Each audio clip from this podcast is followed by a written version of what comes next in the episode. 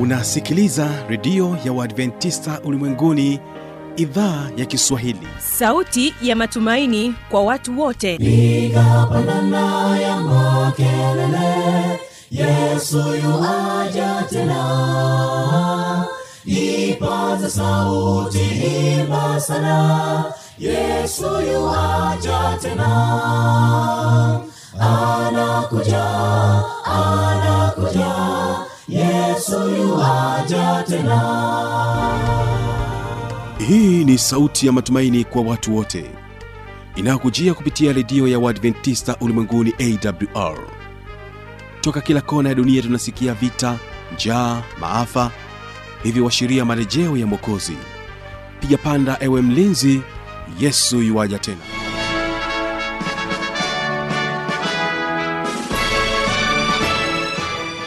unaendelea kutekea sikio idhaa kiswahili lakini pia unaweza kutupata kupitia tovuti ya wwwawr jina langu ni fanolitanda na kwa sasa tuweze kuungana sote katika kipindi kizuri cha vijana na maisha. Lakini kwanza wategesikio hawa ni ilala sd kwaya wanasema ya kwamba kuna utukufu mbinguni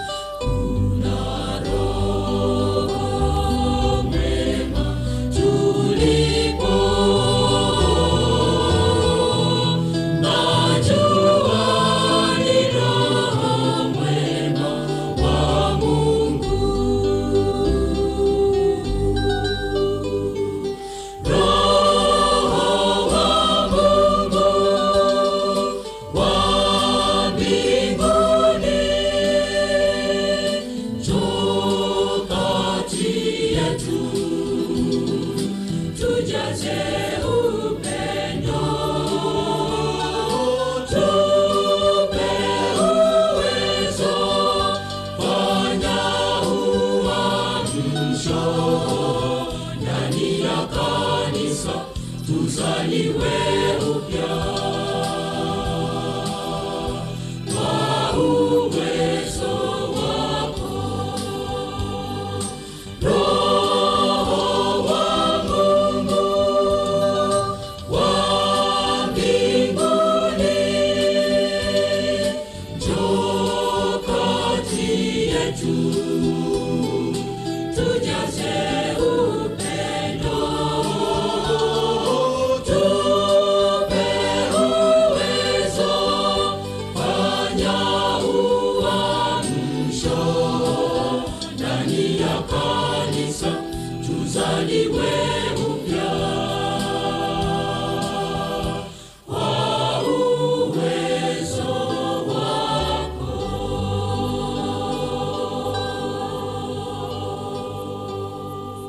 Asante sana ilala sd kwaya basi moja kwa moja hiki ni kipindi cha vijana na maisha.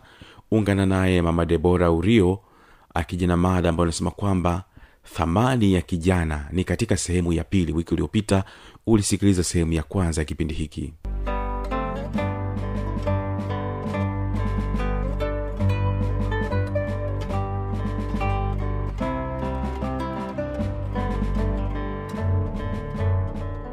alichofanya unakijua yusufu?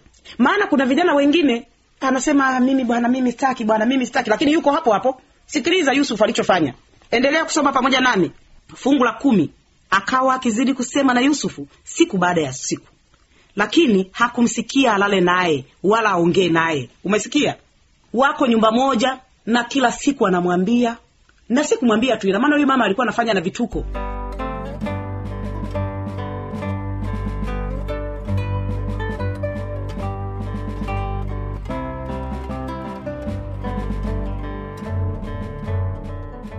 lakini yusufu hakumsikiliza wala hakuongea naye. Ina maana yusufu alikuwa anamkwepa huyu mama. Wako nyumba moja wanamkwepa. Wewe mtu unakaa naye mbali mbali mitaa mbali. Kwa nini unashindwa kumkwepa huyo mtu? Alafu unadanganya eti ningefanyaje? Ungefanyaje wala humkwepi? Soma pamoja nami fungu lile la fungu la kumi na moja. Ikawa siku moja akaingia nyumbani atende kazi yake. Wala hapakuwa na mtu katika watu wa nyumbani humo ndani huyo mwanamke akamshika nguo zake akasema lala nami. Yusufu akaiacha nguo yake mkononi mwake akakimbia akatoka nje. Angalia yusufu alichofanya. Kijana hodari. Kijana shujaa wa yesu huyu. Akaacha nguo yake akakimbia akamwachia nguo hapo hapo. Hivi wewe wewe ungekuwa na ubavu wa kukimbia wewe? Kwa nini sasa wewe ukimbii? Yusufu aliikimbia dhambi. Vijana wengi leo hawaikimbii dhambi ila wanaikimbilia dhambi. Yusufu alikimbia mwenzako. Mbio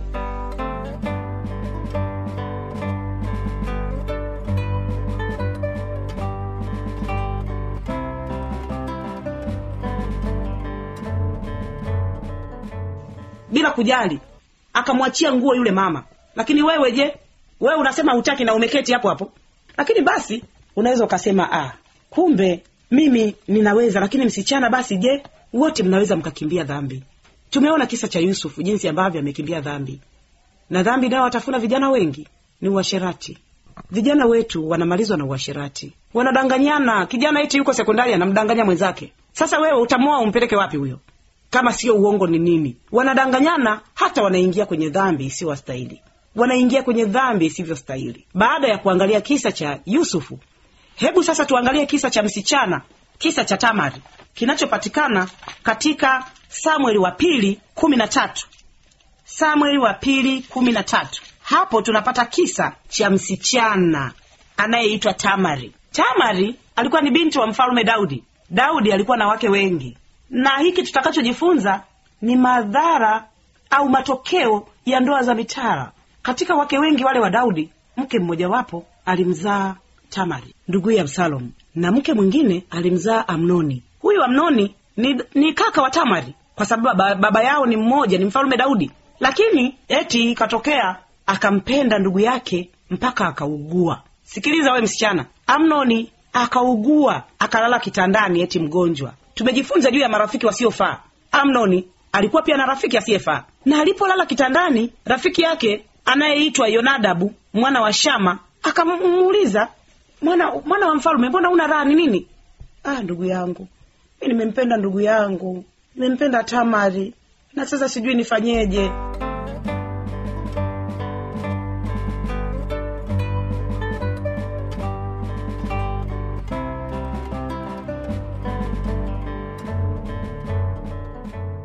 mwambia ha? Yaani wewe hujui? We mbona nao unakuwa mjinga mjinga wewe? Wewe jifanye lala kitandani jifanye mgonjwa. Kwa hiyo huu ugonjwa ninaosema hapa kwamba aliugua amelala kitandani ni wa kujifanya ni trick. Sio kweli. Hivyo akajifanya mgonjwa amelala kitandani na akaagiza mfalme alipomwambia alipoenda kumtazama akamwambia mfalme mwache mfalme dada yangu mwache dada yangu tamari aje anihudumie. Wakati daudi ametuma mjumbe aende nyumbani kwa tamari ili amwambie ndugu yako kule ni mgonjwa nenda ukamwandalie chakula.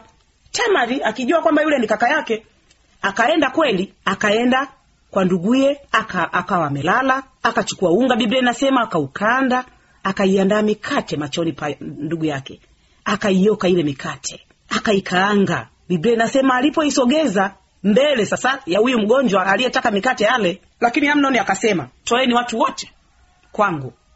Wakatoka kila mtu kwake fungu la kumi. Samueli wa pili kumi na tatu fungu la kumi linasema amnoni akamwambia tamari kilete chakula chumbani nipate kula mkononi mwako. Basi tamari akaitwaa mikate aliyoifanyiza akamletea amnoni nduguye mle chumbani. Naye alipokwisha kuileta karibu, karibu naye ili ale amnoni akamkamata. Akamwambia njoo ulale nami ndugu yangu. Naye akajibu la sivyo ndugu yangu. Usinitende nguvu. Kwani haifai kutendeka hivi katika israeli? Usitende upumbavu huu. Umesikia we msichana? Msichana mwenzako alivyojibu. Anamwambia usitende upumbavu huu. Haitendeki hivi katika israeli. Wewe mwambie huyo kijana haitendeki hivi kwa wakristo. Mwambie haitendeki hivi kwa wakristo. Huu ni upumbavu. Lakini biblia inasema amnon hakusikia. Akamtenza nguvu kwa maneno mengine, na maana akafanya nini? Akambaka. Kumbe ubakaji haukuanza leo, ulianza zamani.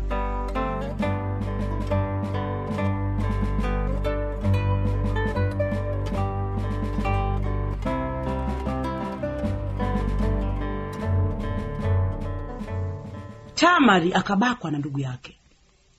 Sasa sikiliza, fungu la kumi na nne ninasoma: walakini yeye hakukubali kuisikiliza sauti yake, naye akiwa na nguvu kuliko yeye akamtenza nguvu akalala naye. Fungu la kumi na kisha amnoni akamchukia machukio makuu sana kwa kuwa machukio aliyomchukia yakawa makuu kuliko yale mapenzi aliyokuwa amempenda kwanza. Amnoni akamwambia ondoka nenda zako. Umesikia hayo maneno? Wasichana wengi sana wanakosea. Anapolala na kijana tu kijana anamchukia anamchukia kwa sababu kile alichokuwa namwambia nakupenda nakupenda ndio kile ninachowafundisha siku zote. Si kweli. Si mapenzi halisi yale. Ndio maana anamchukia. Angalia sasa amnon ambaye alikuwa amelala kitandani mgonjwa. Si ndio yeye aliyekuwa anajifanya mgonjwa? Hana raha. Sasa si ameshafanikiwa tayari kile alichokuwa anataka? Kwa nini amemchukia machukio makuu? Ni kwa sababu ule haukuwa upendo halisi. Upendo halisi vijana wangu ni zaidi ya hivyo mnavyofikiria ninyi amnoni akamchukia machukio makuu.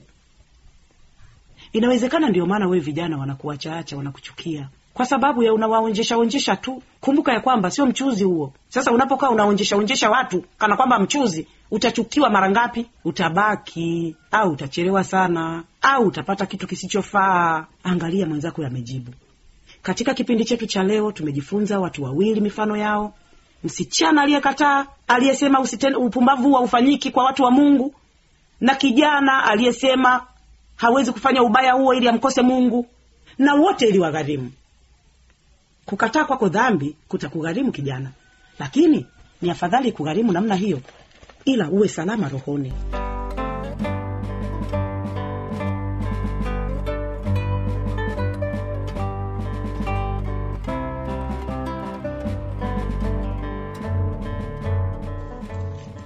katika timotheo ya kwanza nne fungu la saba tunasoma maneno haya. Timotheo wa kwanza nne fungu la saba tunasoma hivi. Bali hadithi za kizee zisizokuwa za dini uzikatae nawe ujizoeze kupata utaua kwa maana kujizoeza kupata nguvu za mwili kwa faa kidogo lakini utaua hufaa kwa mambo yote yaani unayo ahadi ya uzima wa sasa na ya ule utakao kuwapo baadaye.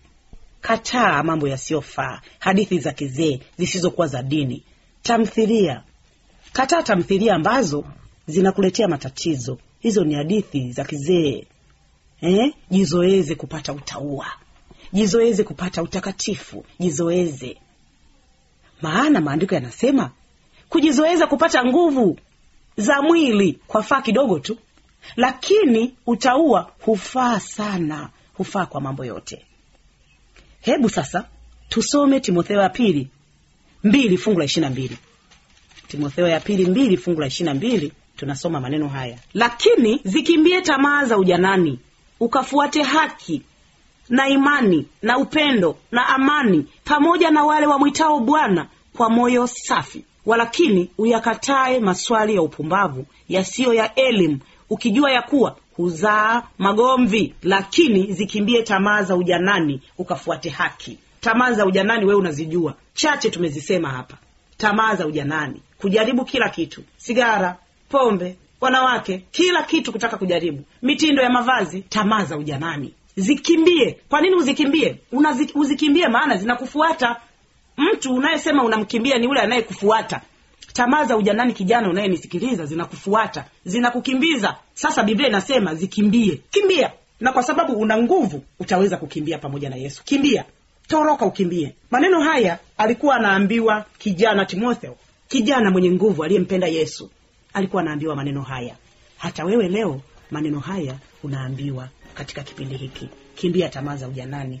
Mungu akubariki sana unapojipanga pamoja na yesu kukimbia tamaa za ujanani. Mungu akubariki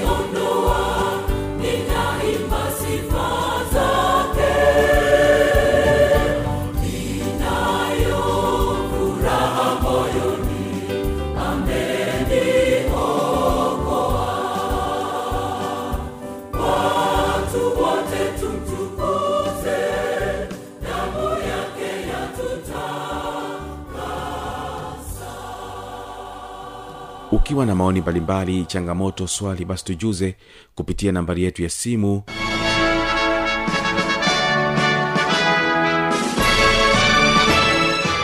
Redio ya uadventista ulimwenguni awr sanduku la posta 172 morogoro tanzania.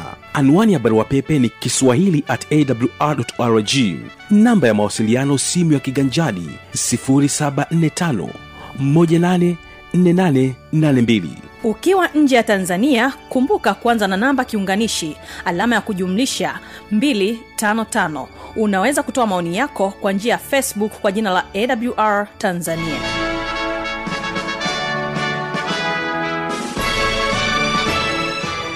Na mpendwa msikilizaji mimi ni mtangazaji wako fano na ninakutakia baraka za bwana tuonane kesho katika kipindi kizuri cha sera za ndoa ninakuacha na wimbo kutoka kwake huyu mwimbaji evelyn kwamboka. Hiyo ni recording yake ya mwaka 1990 hapo akikwambia masumbuko ya dunia. Barikiwa na wimbo huo.